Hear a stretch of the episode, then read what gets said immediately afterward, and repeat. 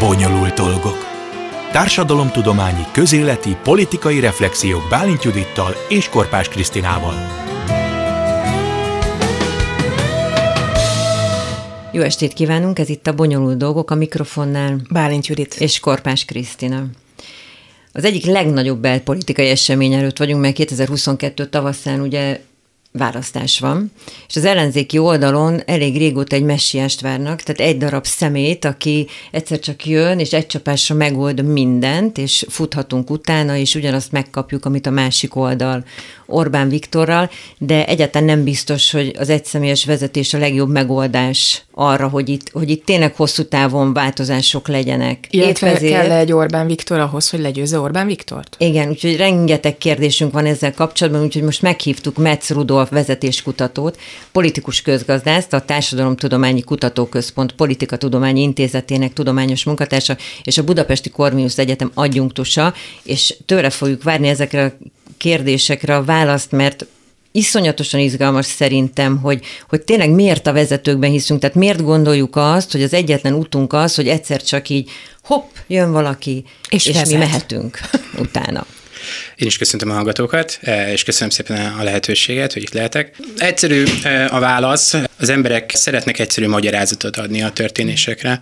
E, ezt a vezetéskutatásban a vezetés romantikájának szoktuk nevezni, amikor felülértékeljük a vezetőnek a teljesítményét, tőlük várjuk a megoldást adott esetben, illetve bármi rossz vagy jó történik, akkor az ő hibájuk, és kizárunk minden más exogén vagy külső tényezőt, mondjuk a gazdaság alakulását adott esetben, vagy más válságokat, adott esetben járványt. Igen, a biztonságot adja, ugye? Tehát, hogy Igen, tehát, hogy ez egy, ez egy másik uh-huh. fontos tényező.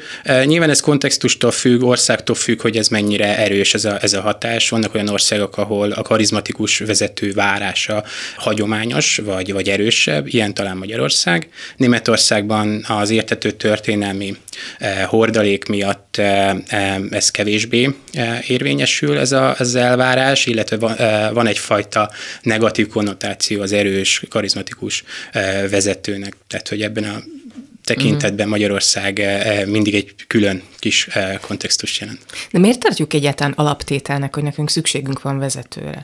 De ez honnan jött? Mert hogy, hogy azért gondolom nem úgy egyszer csak így lett, hogy na akkor kiemelünk valakit így a tömegből, és megyünk utána szorgosan. Tehát ez miért fontos az, hogy egy társadalomban legyenek vezetők? Alapvetően ez egy viszonylag új jelenség, és a demokráciának, a modern demokráciáknak a kialakulásához szoktuk kötni.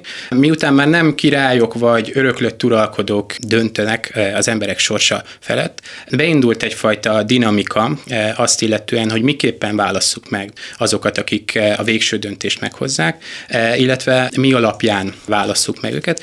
Tehát noha azt gondoljuk, hogy maga a vezető és a vezetés az valahogy ellentmond a demokráciának, ott van az a kapocs a vezetők és követők között, az a önkéntességen alapuló kapocs, jó esetben, ami jó, es, jó esetben. A definíció szerint, és ez főleg, főleg az angol száz országokban ezt igen komolyan veszik, tehát akkor beszélhetünk vezetésről, ha tényleg önkéntes ez a, ez a kapcsolat. Mert ha azon túl megy, akkor már kényszerítés, akkor már, akkor már a, a hatalomnak a, a nyers gyakorlásáról szoktunk beszélni. Tehát az angol országban van egy ilyen pozitív elvárás a vezetéssel kapcsolatban, és egy pozitív jelzőként használják azt, hogy valakire azt mondják, hogy, hogy ez, egy, ez, egy, ez egy jó vezetés, amit uh-huh. te, te nyújtasz. De ez csak a politikában új, mert azért vezetők mindig voltak, tehát most ha nagyon messzire megyek, végül is Jézus is megválasztották, tehát hogy van egy olyan alkat, akkor utána szívesen mennek, hogyha valaki annyira karizmatikus. Maga, maga a jelenség abban különbözik, hogy kinyílt a maga követőknek a tábora, ahogy láttuk, a, láthatjuk uh-huh. mondjuk a 19. század során, hogy a demokráciák épülnek, egyre több embert kell meggyőzni arról, hogy én, amit teszek mondjuk vezetőként, ott a hegycsúcson mondjuk, vagy a, vagy, vagy a, a, a, a pozíciómban, az igenis helyes, és azt érdemes követni. És ez a meggyőzési folyamat teremti meg azt, hogy, hogy kialakul ez a, ez a vezetői és követői dinamika. Ez persze nem azt jelenti, hogy ne lehessen manipulálni a, a, a követőket, tehát hogy erről, erről, erről, tehát hogy erről tényleg sokat lehetne beszélni, de, de kényszerítéssel ez nem működik és ez a, ez a kitétele ennek a, ennek a magának a fogalomnak. De hogyha pozitív értelme vesszük, mert azért sok országban látjuk, hogy ez kényszerítéssel is működik. Ma, ma, magyar nyelven eh, sokszor összekapcsoljuk a kormányzással, Igen. Eh, az irányítással, tehát a menedzsmenttel, eh, ezek mind rokon értelmi szavaknak gondoljuk, de az angol nyelvi szakirodalom legalábbis ezt mondja, hogy ezek különbözőek, és a vezetés ebben a tényezőben tér el leginkább. Tehát lehet kormányozni úgy, hogy nem, valójában nem vezetünk, uh-huh.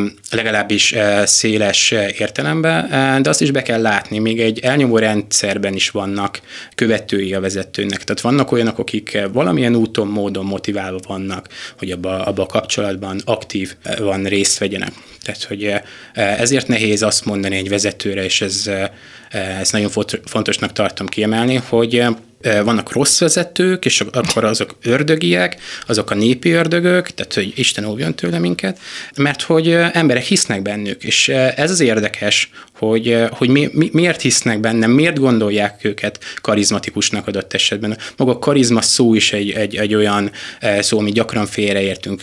Sokan pozitív konnotációt eh, kapcsolnak hozzá, pozitív eh, eh, tartalmat, de mindig attól függ, hogy, hogy a követők mit látnak a vezetőbe. Tehát adott esetben, ha, ha Magyarország nem maradunk, más miatt tartják karizmatikusnak a Orbán Viktort, és adott esetben más miatt tartják karizmatikusnak a Rácsony Gergelyt. Uh-huh. Tehát, hogy ezek, ezek, a, ezek a fogalmak, nem, vagy a dinamikák nem feltétlenül zárják ki egymást. Az mi múlik egyébként, hogy milyen tulajdonságokat kapcsolunk egy-egy vezetőhöz? Mert a, az én fejemben például egy vezető az egy menedzser. És ugye a menedzser az azt jelenti, hogy intézi azokat az ügyeket, amiket valakinek intéznie kell mások helyett, és például nekem ebbe a dologba nem fér bele az, az erőfogalom, amit még nálunk nagyon szeretnek mondani, hogy nálunk erősnek kell lenni ahhoz, hogy vezetők legyünk. Ez mi alapján dől el, hogy, hogy milyen tulajdonságokat szeretnénk egy-egy vezetőhő kötni? Viszonylag széles azoknak a kutatásoknak a köre, tehát főként, főként szociálpszichológiai kutatások, amik ezzel foglalkoznak. Az ő, ezeknek a kutatásoknak a középpontjába az úgynevezett prototípus vezető áll, ami nem azt jelenti, hogy van egy univerzálisan megfogható eh, vezető típus, amit mi le tudunk írni, hanem minden ember eh, eh, tárol egyfajta vezető képet, vagy, uh-huh. vagy vezetés képet magába. Tehát, hogy van egy elképzelésünk arról, hogy, hogy pontosan... De ez mi... velünk születik, vagy belünk ez, nevelik, ez, vagy ez, ez, ez szocializáció uh-huh. részben, részben a kontextus, a társadalmi kontextus, az, hogy miket tapasztalunk. Én tehát tanítok a Cornelius Egyetemen, és mindig a hallgatóknak el szoktam mondani, hogy, hogy az, hogy én ide kiállok, az egy ugyanolyan vezetési szituáció, nagyon steril, egy nagyon, eh, éppen azért, mert közvetlen kapcsolatom van a hallgatókkal, de az is egy vezetési szituáció. Nekem meg kell győzni a hallgatókat arról, hogy érdemes bejárni az órára, érdemes elővenni a, a szakirodalmat, érdemes e, együtt dolgozni az órán. Tehát, hogy ez és is érdemes egy... rád hallgatni. Igen, tehát, de, de ez adott esetben egy-egy pillanatban az órán megfordul, amikor eh, valakinek eh, feladata van feláll, és elmondja, hogy, eh, hogy ő mit gondol a témáról, egy csoportos feladat után ők mire jutottak. Az megint beindít egy, egy, egy, egy dinamikát, és ezek a tapasztalatok, mondjuk amit az iskolába ér minket, a családba ér minket, a munkahelyünkön ér minket, befolyásolják azt a képet, amit mi hordozunk magunkba a jó vezetésről, vagy a jó vezető, vezetőről. Olyan érdekes, hogy azért az elmúlt időszakban olyan sikeresen átnyomták ezt a ezt a narratívát, hogy, hogy az erő, ami az egyetlen, ami számít, hogy tulajdonképpen az ellenzékiek közül is most már egyre több embertől hallom, hogy a karácsony alkalmatlan, mert nem tudja fölvenni ezt a ritmust. Tehát, hogy egy azt hiszi egy csomó ember, hogy csak ugyanazzal a stílussal mhm. lehet legyőzni. Erre mondtam, Orbán hogy egy Orbán Viktor, Viktor tudja csak legyőzni Orbán És Viktor. hogy nem, nem hisszük azt, hogy mondjuk a nyugati demokráciákban is azért vannak olyan vezetők, akik tényleg vezetők, és nem feltétlenül egy harcban álló valaki, aki folyamatosan mindenkit ellenségnek tekint, de hogy mi már tényleg eljutottunk oda, hogy, hogy tényleg csak az erő ami le tudja győzni, vagy ami el tudja hitetni az emberekkel, hogy ez az ember érdemes arra, hogy ezt az országot másfele vigye? Van egy feltételezésem, hogy a magyar társadalom erősen igényli az erős vezetőt általánosan. Erre nincsenek primér kutatási eredményeink, tehát hogy nem tudom ezt megerősíteni eredményekkel. De nem lehet, hogy csak azért, mert nincsen előttünk jobb példa?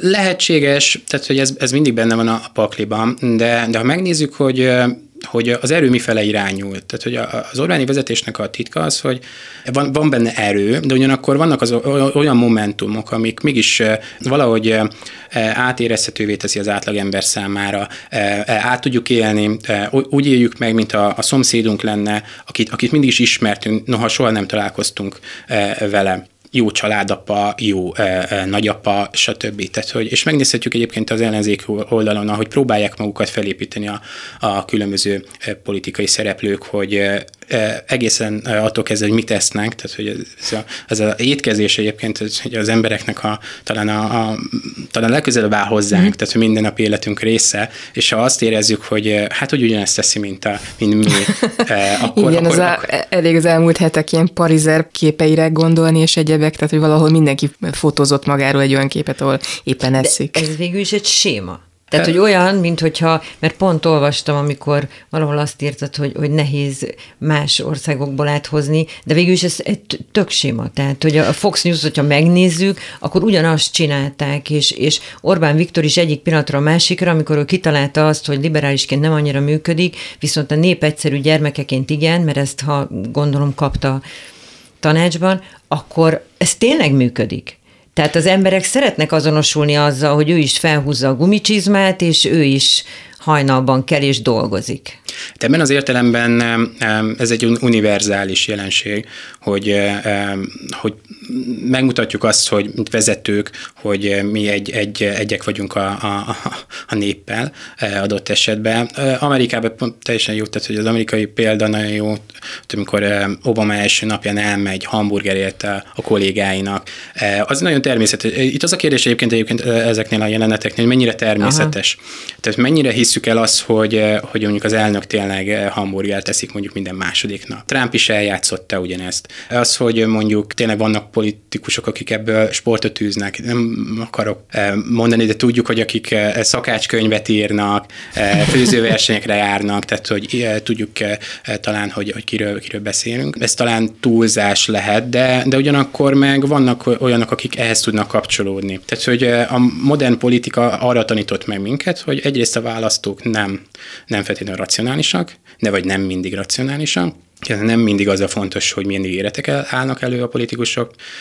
Másrészt meg éppen ebből, ebből kifolyólag, akik többet foglalkoznak a politikával például, azok jobban hagyatkoznak ezekre a megérzésekre, arra, hogy mit látnak a, a, a politikusban, és ebből kifolyólag sokkal nagyobb szerepe van a, a személyiségnek, a politikai személyiségnek, a politikai karakternek, és ezt uh-huh. politikusok próbálják építgetni. Vannak nagyon félrevitt karakterépítések, például a volt brit miniszterelnök Theresa May, ahogy próbálta ejtetni uh-huh. Nagy-Britanniával a Brexit népszavazás után, hogy én erős vezető vagyok, és stabil kormány kormányzatot tudok teremteni. És azt láthatták az emberek, hogy kihátrál a, az ígéretei mögül, kellemetlen nyilvános szereplései adódtak, és, és nem hitték el neki azt, hogy ő, ő képes jól vezetni. Uh-huh. Azért ebben Trump zseniális volt, mert ő úgy győzött elitellenességgel, hogy az egyik legnagyobb elit. Tehát, hogy ezt hogy tudja elhitetni, hogy miközben jönnek, mennek az emberek az országban, és mindenhol ki van írva, hogy Trump Tower, meg Trump Hotel, meg minden Trumpé, és mégis elhitette, hogy én egy vagyok közületek, aki majd leküzdi ezt a hatalmas elitet, aki elnyom titeket. Hát azért ez valahol zseniális. Abszolút, tehát hogy ez egy, ez egy nagy húzás volt, ha, ha lehet így fogalmazni. Ami érdekes, hogy ahogy a vezető image is formálható, úgy maga ez a, ez a kategória, és hogy ki az elit, az is. Tehát ahogy mm. láthatjuk, hogy a, hogy a magyar politikai máron 11 év után egyre kifelett tekint, legalábbis a kormányzati politika. Tehát, hogy belül már nem találja meg azt, a, azt a, aki meg tudja teljesíteni az elitet, mm. hanem kívül keresi. És mindig van elit, mindig mindig, mindig van hova nyúlni, amire azt lehet mondani, hogy, hogy ez az elit, mm. és akkor ezt le kell győzni, és lehet egy, egy ilyen örök harcot vívni. De az, hogyha mondjuk annyira változó az az ember, aki évtizedek óta főszereplője a, a magyar politikának, most ugye Orbán Viktorra gondolok, illetve az ő politikájára, tehát elindultunk tényleg a liberálisból, lett ugye a polgári, aztán lett belőle most a Európa átalakítója, megmentője, először szétverője, majd megtartója. Tehát, hogy annyit változott az elmúlt években, hogy ez hogy képes megtartani az ő követőit. Tehát, hogy akik őt követik, ők mit követnek? Az embert követik, mert a politikáját azt nem követhetik, hát bejárták már Tolnát Barjanyát ezekkel a, a, a hatalmas nagy kitérőket, tehát akkor itt csak az embert követik ők, nem? Abszolút így, van, tehát magát az a, a személy követjük, benne bízunk. Tehát olyan, mint egy, egy jó, jó barát, tehát id, mm. idézőjelben, akinek a tanácsát kikérjük, hogy akkor most mit kellene tenni az ország érdekében. És akkor azt gondoljuk, hogy hiszünk benne, tehát a választók hisznek a, a, a, a vezetőikbe. Ami érdekes, hogy azért átalakulnak a követőtáborok, nem feltétlenül ugyanaz marad a, a, az, a, az a bázis. De a létszám az körülbelül az ugyanannyi, vagy? Volt, a, maga a Fidesznek a, a transformáció az függetlenül az, hogy miképpen ért, értékeljük, az, az példaértékű abban az értelemben, amit politikai, mm. stratégiai szempontból véghez vitt. Pont ez a, mm. ez a ideológiai sík, ami, ami, ami különösen látványos, de szervezetileg is, ahogy például 2002-től kezdődően újra lett alapítva uh-huh. a párt szervezetileg, a polgári körök, amelyek már nem a párttól fügtek, uh-huh. hanem, hanem közvetlenül Orbán Viktortól, őt, őt követték, ő hívta uh-huh. életre ezeket a, a köröket, és hasonló, kicsit hasonló, csak centralizáltabb a békemenetek uh-huh. jelensége is, és ezek mindig-mindig revitalizálják ezeket a, ezeket a érzelmi kapcsolatokat. A kérdés az, hogy meddig lehet feszíteni a húrt abban mm. az értelemben, hogy az állandó kampány, az állandó harc, az mennyire demoralizálja a, a követőket, és itt törekedni kell arra, hogy legyen, legyenek győztes csaták. De mik azok a győztes csaták? Hogyan lehet ezt definiálni? Legyőztük-e a migránsválságot? Legyőztük-e a Brüsszelt mm. már, vagy, vagy nem? És, és ha ezek nincsenek meg, ezek a kollektív sikerélmények, amiket a, a szakirodalom ilyen morális eufóriának mm. szokták hívni, és kicsit hasonló, mint amikor a nagyobb, nagyobb futballesemények után, egy nyertes meccs után kimennek mhm. a szurkolók, és akkor népünnepé van a fejekben ugyanez zajlódik le, és ha mhm. mondjuk lenne egy, egy mondjuk egy ellenzéki győzelem, akkor ugyanilyen népünnepé, vagy ilyen fellángolás uh-huh. venni kezdetét. De akkor, igen, de akkor most ebből az következik, hogy voltak éppen az, hogy mi volt a politikája, meg mi volt maga a program, ugye az teljesen háttérbe szorul mindaz mellett, hogy van egy erős vezető, akinek vannak ilyen kétmondatos kis harcocskái, amiket ugye nagyon látványosan meg lehet vívni, de például az, hogy éppen mit gondolunk a, nem tudom, oktatásról, egészségügyről, környezetvédelemről, és a többi, és a többi, akkor ez egy teljesen mellékes történetnek tűnik így emellett. Következésképpen nem csoda, hogy azok, akik vele szemben próbálnak fellépni, azt úgy valahova betették a, nem tudom, a hátsó polcokra, és próbálják felépíteni tényleg az ember. De akkor tényleg arról szól az egész, hogy kit tartunk szimpatikusabbnak, és a politika meg egy teljesen másodlagos dolog. Ebből legalábbis, amit mondtál, nekem a, ez következik. A, a tartalmi része eh, mindenképpen háttérbe szorult, legalábbis eh, itthon, de azt láthatjuk egyébként, hogy... Hát lehet lehetett úgy választást nyerni, hogy az volt az egyetlen mondani, hogy folytatjuk. Hát, jó. Hát ez elég volt. Igen. Látták, hogy ez itt, jó. Itt, itt, tehát, hogy az, hogy, az, hogy másképpen működnek a szavazók, mint ahogy, ahogy a politika tudósok többsége mm. gondolja, másképpen működünk, mint ahogy, mint ahogy ezt, ezt kitaláltuk talán a 70-es, 80-as években. De ettől, ettől függetlenül nagyon érdekes, hogy, hogy mondjuk az ellenzék számára nem csak azért követ, tehát nem követendő, tehát nem mondanám így követendő példa, de annak felismerés követendő példa, hogy, akkor, hogy a vezetés az fontos. Tehát annak a megteremtése igenis fontos a politikában, az, az egy nagyon politikai politikai eh, eh, tevékenysége, sőt, talán az egyik központi eh, dinamikája a demokráciának, ahogy én, én, én látom ha ez, azt nem tudják megteremteni, akkor, akkor nem is beszéltünk valódi versenyről, hiszen nincs meg az a, az a dinamika, amit, amit szembe lehetne állítani. Tehát, hogy ez, egy, ez nem egy újdonság egyébként, az amerikai alapító atyák is tisztában voltak azzal, hogy ambíciót ambícióval kell szembeállítani gyakran leszűkítjük, hogy akkor vannak intézmények, fékek, egyensúlyok, eh, akik eh, tudják eh, fékezni egymás politikáját, de az intézmények élén emberek állnak. Az embereknek megvan a maguk saját politikai ambíciója, és azok ütköznek és egy, egy, egy, egy rossz vezetés, vagy egy általunk rossznak vett vezetés, csak egy másik vezetéssel el tudunk tudunk ellensúlyozni. Nem tudom, hogy talán a hallgatóság ismeri a, a Mindenki című rövid filmet. Viszonylag nagyon tömören foglalja ezt a problémát. Miről is van szó? Van egy rossz énektanár, aki elmondja, hogy mit kell csinálni, ahhoz, hogy megnyerjük a versenyt, tehát hogy viszonylag egy, egy pragmatista módon áll hozzá a történethez, meg kell nyerni a versenyt, az énekversenyt, vagy a kórusversenyt, és van egy ellentétes vezetési dinamika, amely eh, mobilizálja a, végül a, a, a kórust, hogy ne énekeljen senki. Tehát eh, eh, leegyszerűsítve a politika így működik, és vannak tartalmi elemek, amihez kapcsolódunk. És, és talán... Pontosan el kell találni azt a határt, amíg ezeket lehet csinálni, mert um, már Bilenakot visszaüthet? Vagy? Ez, ez, ez kulturális kérdés is, mert nyugaton azért el, van elvárás azt illetően, hogy akkor legyenek tartalmi elemek, legyen mondani valunk, legyen komolyan mondani valunk, legyen programunk. Magyarországon úgy tűnik, hogy erre kevésbé van igény. Ez lehet, hogy kulturális, lehet, hogy, lehet, hogy éppen a polarizált társadalom társadalom miatt alakult ki, hogy már nem az a lényeg, hogy mit mondunk, hanem hogy nyerjünk, és, és lehet, hogy emiatt kerültek háttérbe. Az tény, hogy, hogy amit nyugaton is lehet tapasztalni, sokkal nagyobb szerepe van az identitásnak, mint bármilyen ideológiai elemnek és ezt, ezt tényleg viszonylag komolyan kell venni a demokráciába, mert hogy, mert hogy az emberek kívánják, hogy, hogy identitást kapjanak. Van egyfajta útkeresés, hogy akkor én hova tartozom, ki vagyok én, és, és ezek a politikai dinamikák meg tudják teremteni azt, hogy, hogy egyrészt létrejön a képviselet, hogy én képviselve legyek, másrészt meg valamilyen identitást kapjak, valamilyen hovatartozás élményt elérjek. De ez nagyon furcsa, hogy az emberek ezt a politikától várják. Tehát az, hogy ők kik, meg hogy, hogy, hogy hova tartoznak, hogy ezt Magyarországon hát. miért a, a politikusok határozzák, meg miért nem valami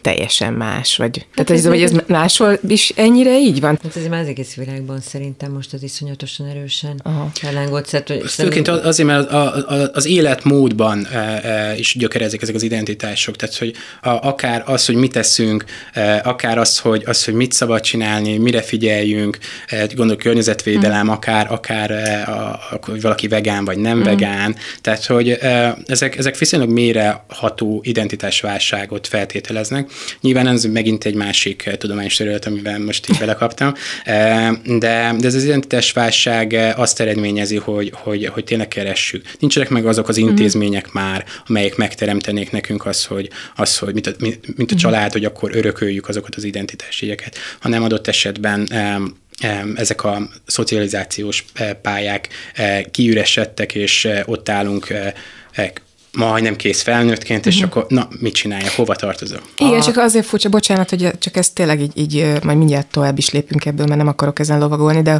hogy saját magamból kiindulva én kikérem magamnak, ha nekem más meg akarja mondani, hogy, hogy mit hát csináljak, és merre menjek.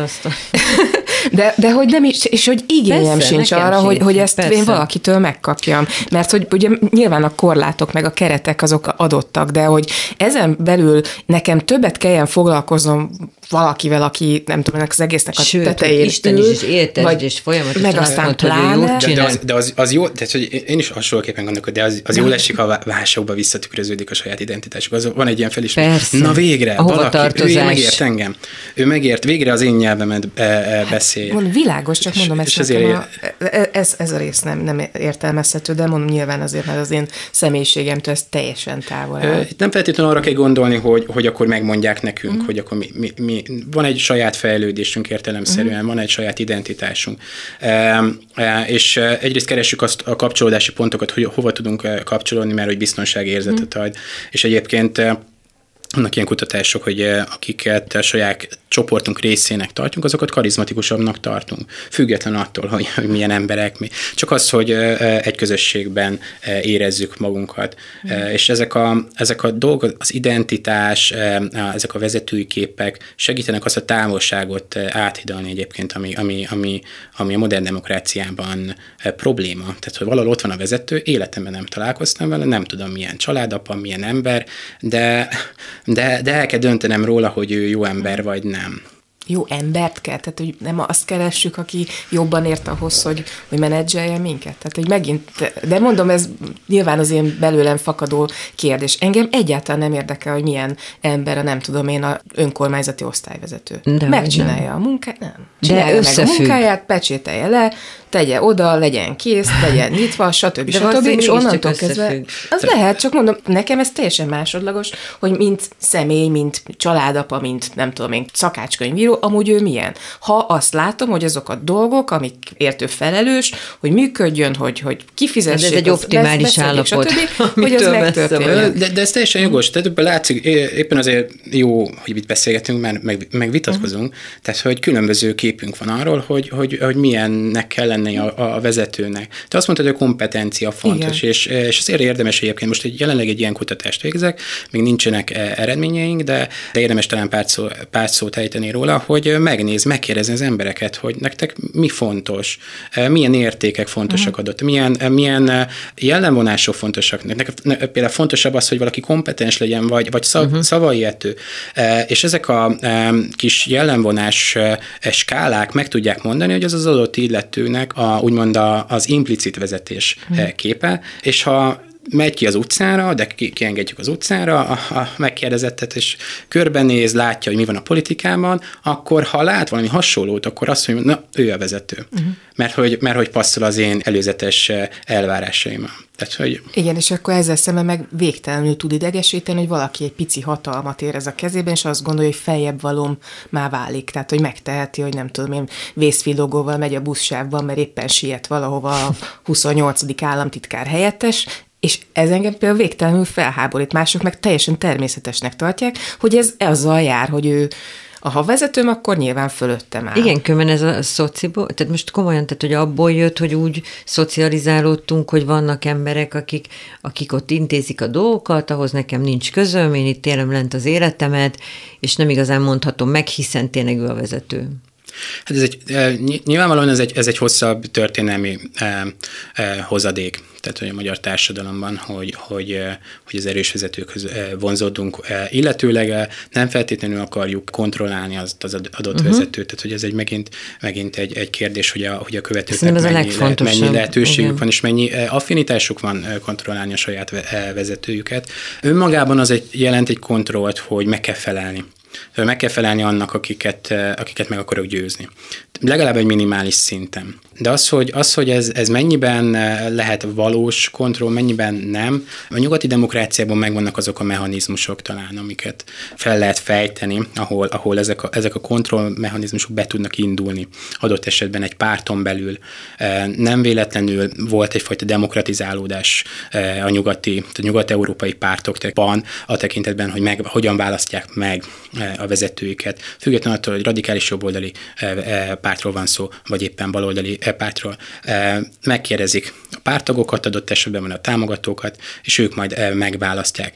És ez is egy olyan kontrollmechanizmus, egy közvetlenebb kontrollmechanizmus, mint amit mondjuk mi gyakorlunk mondjuk négy évente.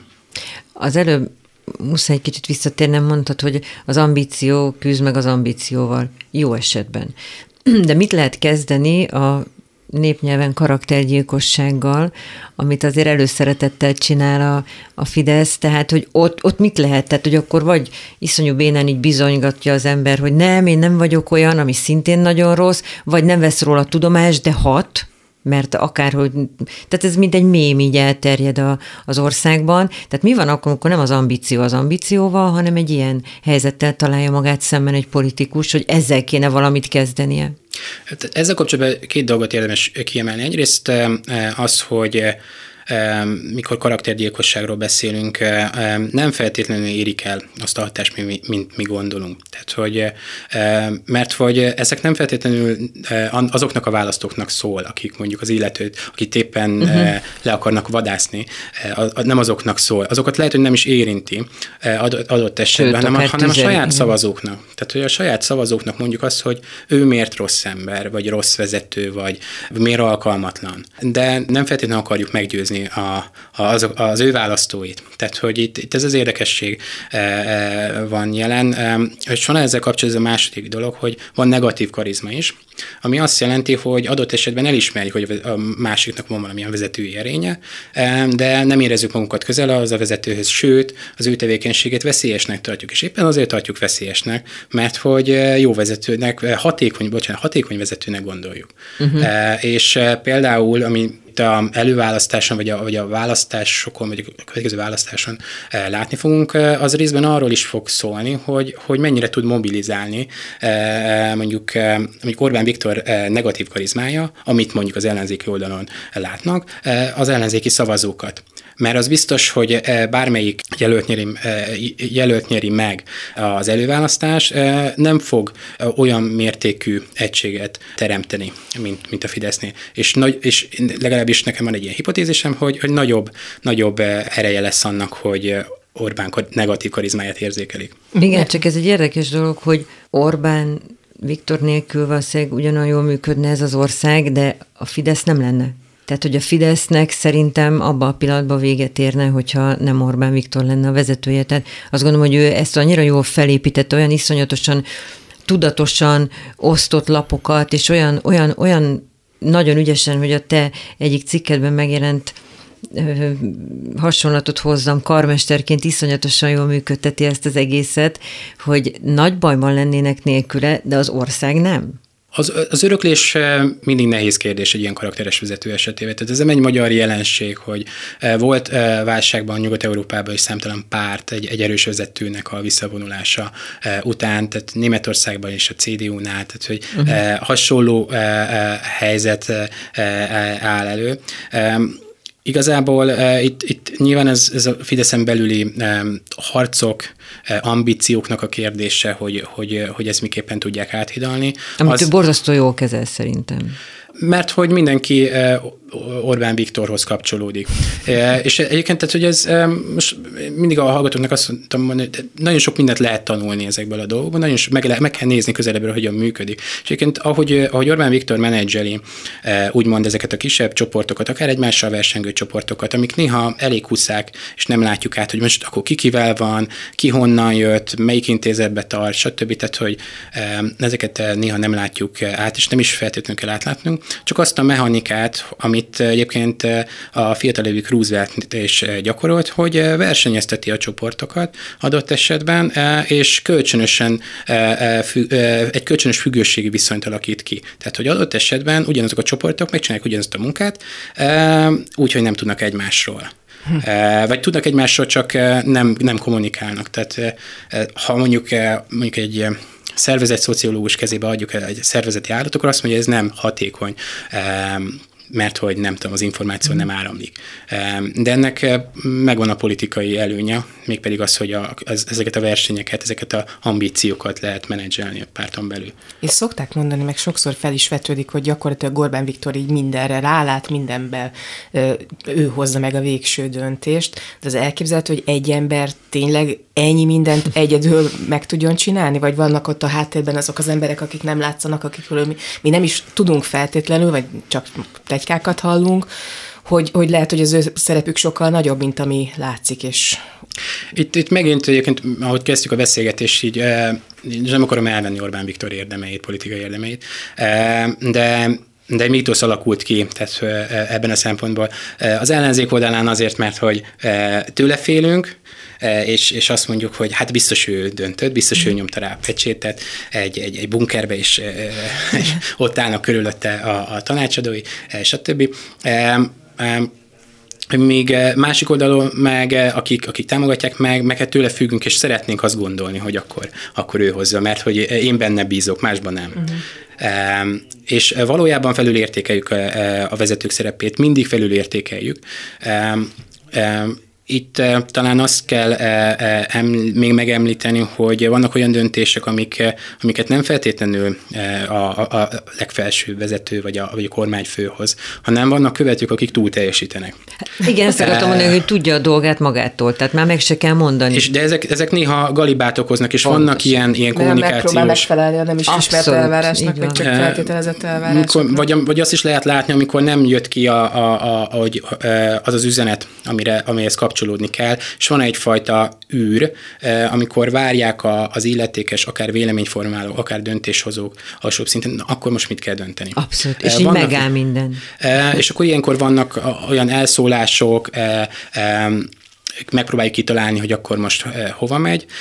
Ez, ezek, ezek, ezek látványosak szoktak lenni. Nagyon jó felfedezés. Meddig lehet egyébként elviselni, most azt az elviselni, ezt úgy értem, hogy bele lehet-e fáradni egy bizonyos fajta vezetőbe, tehát, hogy nem lehet, hogy egy idő után azért cserélünk le valakit, mert azt mondjuk, hogy na most már, ah, lehet, hogy jól csinálta, vagy lehet, hogy tetszett is egy kicsit, de most már kíváncsi vagyok, hogy más valaki Ezek mit a tudna is. csinálni.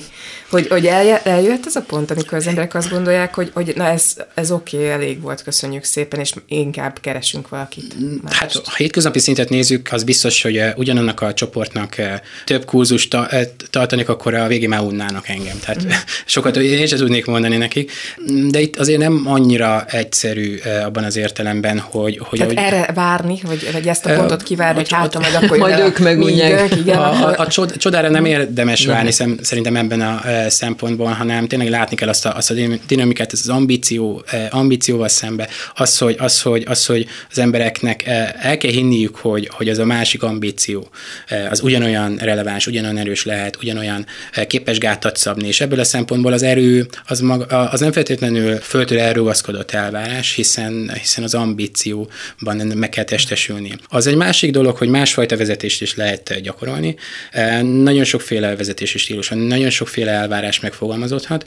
Ezek különbözőképpen kapcsolódhatnak a demokráciához. Azt nem lehet mondani, én legalábbis szeretem ezt kihangsúlyozni, akik mondjuk Orbán Viktort követik, azért meg karizmatikus vezetést nyújt, azoknak egy egészen más demokrácia képük van, mint azok, akik mondjuk megkérdőjelezik az ő legitimitását, vagy, vagy antidemokratikusnak bélyegzik meg, mert hogy nem ugyanolyan elvek szerint, de, de megvannak a, annak a demokráciának is a játékszabályai. Az, hogy ki kell kérni a népnek a, a hozzájárulását, az, hogy közvetlenül kell szólni a néphez, az, hogy meg kell menteni a népet mindig valamitől, tehát hogy mindig van egy e, e, válság narratíva. Egy ilyenfajta kormányzás válság narratíva nélkül kiüresedne. És ebből a szempontból az innovációnak nagy szerepe van a, a vezető részéről, hogy hogyan tudja táplálni egyrészt a, ezt a válságérzetet, hogy mi féljünk adott esetben, hogy valamitől meg kell minket védeni, illetőleg mennyire képes fenntartani annak a látszatát, hogy ő kompetens, tehát meg tud minket védeni. És itt jönnek azok a kis nyertes játszmák, amit korábban említettem. Ha nincsenek sikerek, akkor, akkor előbb-utóbb a követők azt mondják, de hát tehát mindig válság van, és sosem nyerünk, sosem győzünk le a válságot, akkor lehet, hogy nem ő a legjobb vezető erre a pozícióra. Ezért is most nyerünk a Covid-dal szemben is, és mert szerintem pont ez a járvány mutatta meg, hogy azért mégiscsak a világban egy alapvető bizalmi válság van. Tehát, hogy tömegek nem tudják azt, hogy kinek higgyenek, és ki után menjenek, hogy a tudomány az egy ilyen szent és sérthetetlen dolog volt, és most alapvetően kérdőjelezik meg, és azért mondjuk, hogyha így akár Orbán Viktort is nézzük, azért ez, ez, ez szerintem neki is furcsa lehet, hogy azért nagyon-nagyon sokan kérdőjelezik meg azt, amit ő mond. Tehát nagyon leegyszerűsítve. Ő azt mondja, hogy mindenki oltassa be magát, látjuk, hogy hol tartunk. Tehát akik akarták, beoltatták magukat, a többiek azok mennek ellene. Tehát, hogy mint hogyha így egy kicsit ellent mondana annak, hogy, hogy mennyire karizmatikus, vagy mennyire megy utána mindenki, de hát ez a világban mindenhol így van. Tehát, hogy mégiscsak az van, hogy, hogy rengetegen állnak ott tudatlanul, hogy kinek higgyünk, amiről már azt hiszem itt volt is szó. Itt, itt a cél különbözik. Tehát de nem feltétlenül Orbán Viktor karizmája nem ahhoz kapcsolódik, hogy akkor az oltottság, átoltottság, hanem, hanem, hanem hogy el lehet adni azt az átoltottsági számot sikerként. Aha, igen. Illetőleg, illetőleg túl vagyunk-e már a válságon. Ha ezt, azt képes, képes minket meggyőzni szavazókat arról, hogy akkor túl vagyunk a válságon, nem, kell, nem lesz több intézkedés, nem lesz több meg megszorítás, szigorítás, stb., akkor, akkor az tud működni. Mondjuk egy másik típusú vezetőnél, aki, aki, aki mondjuk erősen közpolitikai orientált, a, a politikának a tartalmi oldalát helyezi előtérbe, mert hogy mondjuk a szavazói ezt várják el, mondjuk egy Angela Merkel esetében, már nagyobb, nagyobb vagy erősen mutató száma annak, hogy őt, ő mennyire sikeres vezető. Tehát, hogy De akkor, akkor mi a saját szemünknek sem hiszünk adott esetben? Adott esetben... Tehát, hogy ő azt mondja, hogy vége van ennek az egésznek, akkor ezt akkor is elhiszük, hogyha, mondani, hogy... Hogy, hogy ha nincs. Nyilván az emberek frusztráltak lettek, az embereknek emberekben felgyűjt egy csomó érzelem, és, és szerintem ez segített ezt áthidalni. Tehát, hogy az emberek nem... Levette ezt a terhet levet, a vállunkról? Levette a terhet a vállunkról, lehet így fogalmazni, igen. Uh-huh. És különben hogy van ez, hogy a, a, a különböző korok termelik ki a különböző típusú, vagy ugyanazon típusú vezetőket, vagy pedig a vezetők vannak olyan hatása a korokra, mert most azt látjuk, hogy egyre több olyan típusú vezető van, mint Orbán Viktor, ami Igen, mint egészen meglepő. Őt utánozná nagyon Igen, sok tehát ilyen tök meglepő, hogy ez, ez hogy terjedt így el miközben, miközben olyan furcsa, hogy mint hogyha a társadalmak egyre elfogadóbbak, egyre nyitottabbak lennének, és mégis egyre több ilyen vezető van. Alapvetően tehát erre, erre a problémára nem lehet pontot tenni, tehát hogy ezt nem lehet feloldani ezt a problémát. Nyilvánvalóan a kontextus, a történeti és a társadalmi kontextus az, az mindig meghatározza azt, hogy kit tartunk jó vezetőnek, de ugyanakkor a vezető is tudja formálni ezt a kontextust. Adott esetben egy válságot generál, a válságkeretezést meghatározza, az, hogy mit értünk pont, mi, mi a probléma mondjuk a migrációs válsággal, mi a probléma a, a a klíma e, e, ez, kevesebbet foglalkoztak, e, mint csak, csak, volna. Vannak olyan vezetők, akiknek ez, ez, ez, ez számít, és ebbe fektetnek nagyobb érzelmet, ebbe, ebből próbálnak valamilyen vezetési dinamikát generálni. Tehát, hogy igazából talán maga a, a politikának a felgyorsulása, a kommunikációnak a felgyorsulása, a különböző új eszközök, új terek, virtuális terek talán, talán megváltoztatták a, a, a politikának a, a képét, illetve az elvárásainkat. Azt lehet mondani egyébként, hogy, hogy, az, hogy, az, hogy ugyanolyan vezetők lennének, lehet, hogy így erős, de az, az, az, az biztos, hogy nagyobb elvárásaink vannak a vezetőinkkel szemben. Tehát, hogy gondoljuk el, van egy világjárvány, van egy világméretű klímakatasztrófa, Egyrészt meg kell győzni minket arról, hogy ezek tényleg vannak, másrészt, másrészt elvárjuk a vezetőktől, hogy megoldják. Uh-huh. Úgyhogy, úgyhogy, úgyhogy nem feltétlenül vannak eszközék arra, hogy mondjuk egy klímakatasztrófát effektív módon kezeljenek. És ez az elvárás ahhoz vezet, hogy, hogy csalódni fognak az emberek, és, és még mások felülicitálják azt a vezetőt. Tehát, hogy mindig lesz, aki többet ígér, és mindig lesznek csalódott emberek, akik csalódnak az előző vezetőben, mert hogy nem képes kezelni a klímaválságot, mert hogy nem képes kezelni azokat a általunk fontosnak vélt társadalmi problémákat. Bocsánat, de ilyenkor nem az van, hogy viszont jön egy valaki, aki azt mondja, hogy ez nincs. Ez és is... akkor nagyobb tömegeket megmozgathat, mert nem akar, sokan nem akarnak szembenézni félelmekkel. Tehát sokkal egyszerűbb, mint ahogy az előbb mondtuk, hogy vége a járványnak, tehát hogy nincs klímakatasztrófa, emlékezzünk vissza Trumpra, aki miket mondott a, a Covid-ról, és boldogan követték, mert ezzel iszonyatosan sok embert megnyugtatott, hogy hát ez a probléma mégsem akkora, nem kellett annyira félni. Tehát, hogy nem túl licitálja, hanem másik oldalról. De általában ők is valamit felhoznak, valami, hogy nem, nem is ez a vás, nem is ez a, ez a probléma, hanem mondjuk a túlerős kormányzat, aki megmondja, hogy akkor mit csináljunk, meg uh-huh. lekorlátoz minket. Mindig van, mindig próbálnak valamilyen válságnarratívához kapcsolódni, és ez a válságnarratívákhoz kapcsolódás rövid távon politikai sikereket eredményezhetnek, de vannak természetesen olyan politikai eh, eh, kontextusok, országok, ahol, ahol, ahol ez a fajta egymásra licitálás nem feltétlenül tud eh, hosszú távon működni, de még rövid távon is nehezen. Tipikusan azok az országok, ahol koalíciós kormányok jönnek létre adott esetben, vagy, vagy vagy például erősebb az igény a konszenzusra. Uh-huh. Ez, egy, ez, egy, ez egy, egy ilyen helyzet, hogy, hogy ezt bele kell venni.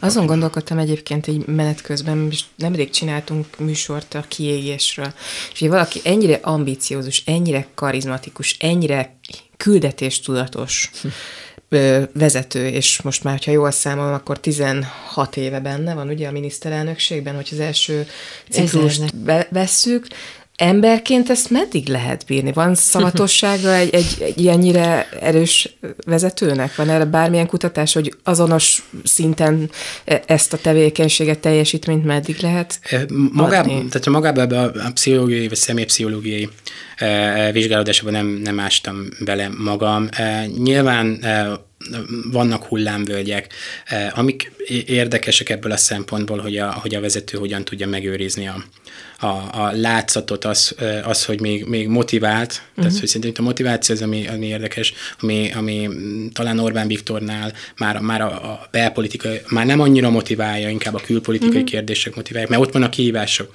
Hát tehát, igen, hogy, ugye, hogy mennyire tudja formálni ő a, is, az európai politikát, sőt, most már ugye a világpolitikát is. És hogy a, hogy a vezető miképpen tudja a saját vezetői tőkét e, e, fenntartani, e, az, hogy mennyire támogatják, az, hogy ő mennyire képes nyújtani azt a látszatot, hogy van mm. közpolitikai víziója, van, van adott esetben, megvan a meggyőző, meggyőző ereje. Mm. Szerintem talán rendszerek tudnak megfáradni, tehát előfáradnak meg a rendszerek, mint ezek a vezető politikusok. Mm. Mert hogy ugye azt tudjuk, hogy a 2002 után láttuk, hogy Orbán Viktor borzasztó nehezen viselte azt, hogy ugye ebből a szerepből kikerült. Ugye lehetett látni a választások után, hogy, hogy mennyire megviselte azt, hogy nem nyert, és aztán ugye egy olyan politikát kezdett a háttérben, aminek az eredményét aztán 2010-ben láttuk, tehát hogy ő voltak éppen úgy került ki a politikai vezetésből, hogy nem került ki, mert ott a háttérben szépen felépítette a, a Fidesznek mondjuk a média hátterét, meg a, a társadalmi hátterét, polgári köröket és a többi, hogy például mi várható, vagy lehet-e bármilyen jóslatot egyáltalán tenni, hogyha valamilyen véletlen folytán egyszer csak 2022-től nem Orbán Viktornak hívják az ország vezetőjét, de a, ezt a vezető szerepet fel Yeah. Tudja adni az, aki egész életében ezt csinálta? Nyilván a, a politikára is úgy kell tekintenünk, egy hivatást. Tehát, hogy ameddig eh, az adott illető megtalálja a számításait, megtalálja azt, hogy, az, hogy még van keresni valója, meg, saját motivációt megtalálja, meg tud újulni adott esetben. Azért lássuk be, hogy, hogy eh, eh, az a csalódottság 2002-ben az, az jó részt abból fakad, hogy ő nem vette ki kormányfőként ki részét a, a kampányból olyan mértékben, mint ahogy ez kellett volna. Ott, ott volt egy ilyen személyes kudarc élmény is eh, adott esetben. És kérdés az, hogy, az, hogy egyrészt mi történik utána a Fideszen belül, eh, ez mindig, tehát hogy vannak-e mások, akik, mm. akik átvennék a, a szerepet, eh, illetőleg megtalálja azt a motivációt, hogy, hogy, hogy visszatérjen. Tehát vannak nagy visszatérő politikus, politikusok a, a nyugati demokrácia, Mitterrandtól kezdve, nagyon sokan visszatértek. Kedvenc történetem, egy volt washingtoni városatja, második, aki, akit megválasztottak ebbe, erre a pozícióra, Washington DC-be, és három ciklusa lement, erősen rászokott a, nőkre, a drogra, az alkoholra, és odáig fajult a dolog, hogy letartóztatták. Fél évre e, börtönke, börtönbe került, e, de aztán újra e, polgármester lett. Na, mindenre van remény, de ennek kapcsán, amit az előbb beszélgettünk, jutott eszembe, illetve hát ezt fölírtam magamnak mindezt, de nekem ez rettenetesen tetszik, hogy szerintem Orbán Viktor arra jött rá, amit így pont ma olvastam Wilfredo Pareto-tól, ugye, aki ennek a körforgásnak, a piramisnak a, egy 1800-as évek végén élő olasz filozófus, és ő azt mondja, hogy a történelem az elitek körforgása, és a hatalmon lévő elitet kiszorítja, vagy megbuktatja a kiszorítottak legtehetségesebb tagjaiból álló feltörekvő új elit. Hát ezt láttuk most. Tehát, hogy tulajdonképpen ez történt meg, és Orbán Viktor megmondta, hogy egy új tőkés osztályt és egy új elitet fog létrehozni, és hogyha körülnézünk, ez megtörtént. Tehát, hogy ez már nem egy olyan váltás lesz, amit mondjuk azt gondoljuk, hogy, hogy jó lenne, hogyha lenne, ami eddig bármikor is volt, mert minden lecserélődött. Igen, tehát hogy ebben, ebben abszolút egyet tudok érteni. Ezt mi úgy szoktuk megfogni, tehát elitek körforgásába, illetve rezsimeknek a körforgásába, amit rezsim alatt egyébként nem a demokráciát értjük, vagy a, vagy a különböző kormányzati struktúrákat, hanem, hanem azt értjük, hogy eh, hogyan kapcsolódnak az egyének, a társadalmi csoportok az államhoz, hogyan gyakorolja a, a, az elit a hatalmát, tehát a puha struktúrákat értünk alatta, eh, és ezek a rezsimek változnak. Eh, attól, hogy lesz itt, lesz vagy nem lesz kormányváltás, a rezsim nem biztos, hogy változik. Erre nagyszerű példa Amerika, ahol számos ilyen történetileg kimutatható rezsim ciklus jött létre. Jelenleg még mindig a régeni érában vagyunk. Noha látjuk azokat a jeleket, amiben a maga a rezsim kezd gyengülni, leépülni, Obamától kezdve, vagy, vagy éppen az ifjabbik George Bushnak a, a lejtmenete is ezt mutatja. Megszűnnek azok a társadalmi konszenzusok, amik uh-huh. azzal kapcsolatosak például, hogy, miképpen műk, kellene működni az államnak, milyen szerepe legyen az újraelosztásban, stb. És, és ezek nem feltétlenül fognak megváltozni egy-egy Pedig egyébként van egy ilyen, ilyen cél, hogyha Orbán Viktor egyszer majd eltűnik, akkor pont azokat, amiket ő eltüntetett, ugye a média szabadságtól kezdve a önkormányzatoknak, az iskoláknak, a, az autonómiájának a visszaállításait, lehetne számos ilyen példát mondani, hogy ezeket egy pillanat alatt vissza lehet csinálni, de akkor ebből, amit most mondtál, az következik, hogy ez egyáltalán nem biztos, hogy ez ilyen könnyen visszaállítható. Mm, vannak, tehát hogy egy, egyensúly, tehát lehet eh, az egyensúlyokkal mahinálni, lehet eh, bizonyos dolgokat könnyen kezelni ebből a szempontból, de, de eh, bizonyos jó gyakorlatokat idézőjelben nehéz át, áthidalni. Tehát az, az az például, eh, hogy eh, ez az egész eh, éra, az, az egész rezsim rámutatott, hogy a vezetőkre mennyire vagyunk ráutalva, mi vagyunk, mennyire várjuk el ezt, az nem fog eltűnni az nem fog eltűnni az, hogy, az, hogy, a, hogy az állam szerepét hogyan értelmezzük,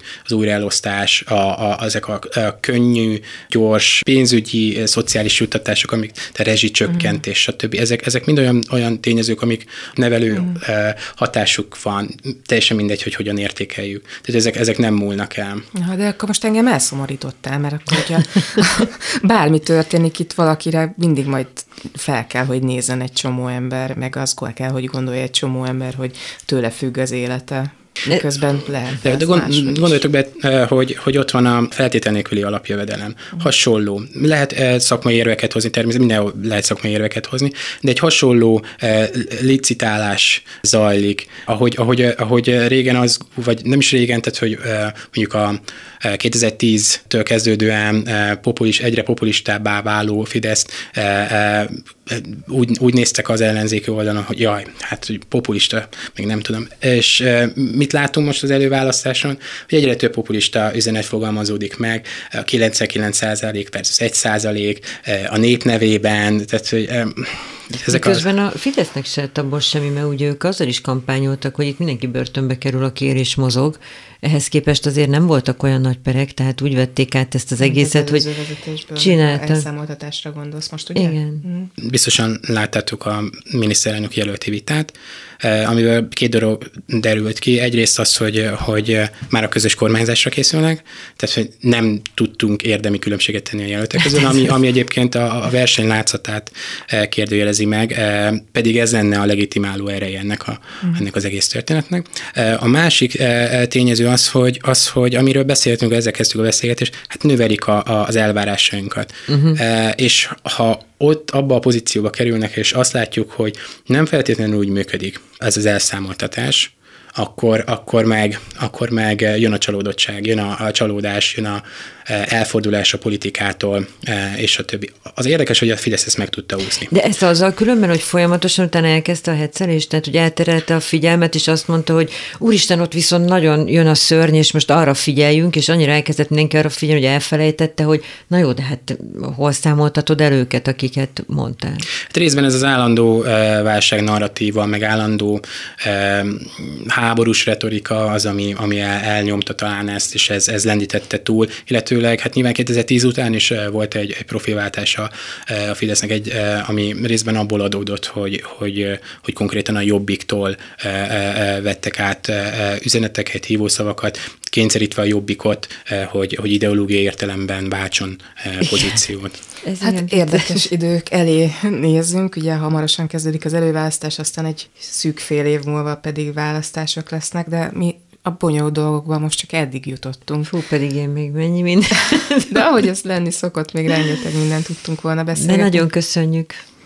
Én köszönöm. Szóval nagyon köszönjük Metz Rudolf vezetéskutatónak, politikus közgazdásznak, a Társadalomtudományi Kutatóközpont Politikatudományi Intézetének tudományos munkatársának és a Budapest Corvinus Egyetem adjunktusának, hogy velünk volt, és sok mindenben utat mutatott, hogy hogy kéne látnunk. Én ezt a hosszú titulust egyébként föl fogjuk írni a Klubrádió honlapjára, ott, hogy el lehet olvasni, illetve ugyanott meg lehet találni majd ezt a beszélgetést az archívumban. A www.klubradio.hu, tehát ez az oldal, ahol ezt majd megtehetik, illetve most már megtalálják a műsort a Spotify-on, az Apple-ben, a Google-ben, meg mindenhol, ahol podcastok vannak, ott a Bonyolult Dolgok podcast műsora elérhető. Írjanak nekünk az infokukacklubradio.hu-ra, keressék a Klubrádiót a Facebookon, ott is lesz majd egy kis cikk erről az egész beszélgetésről. Mi pedig egy hét múlva ismét találkozunk. Köszönjük szépen a figyelmet az elmúlt egy órában. Korpás Krisztinet. És Bálint Juditot hallották. Viszont, Viszont hallásra. Bonyolult dolgokról hallottak ma is. Jövő héten csütörtökön este hétkor folytatjuk.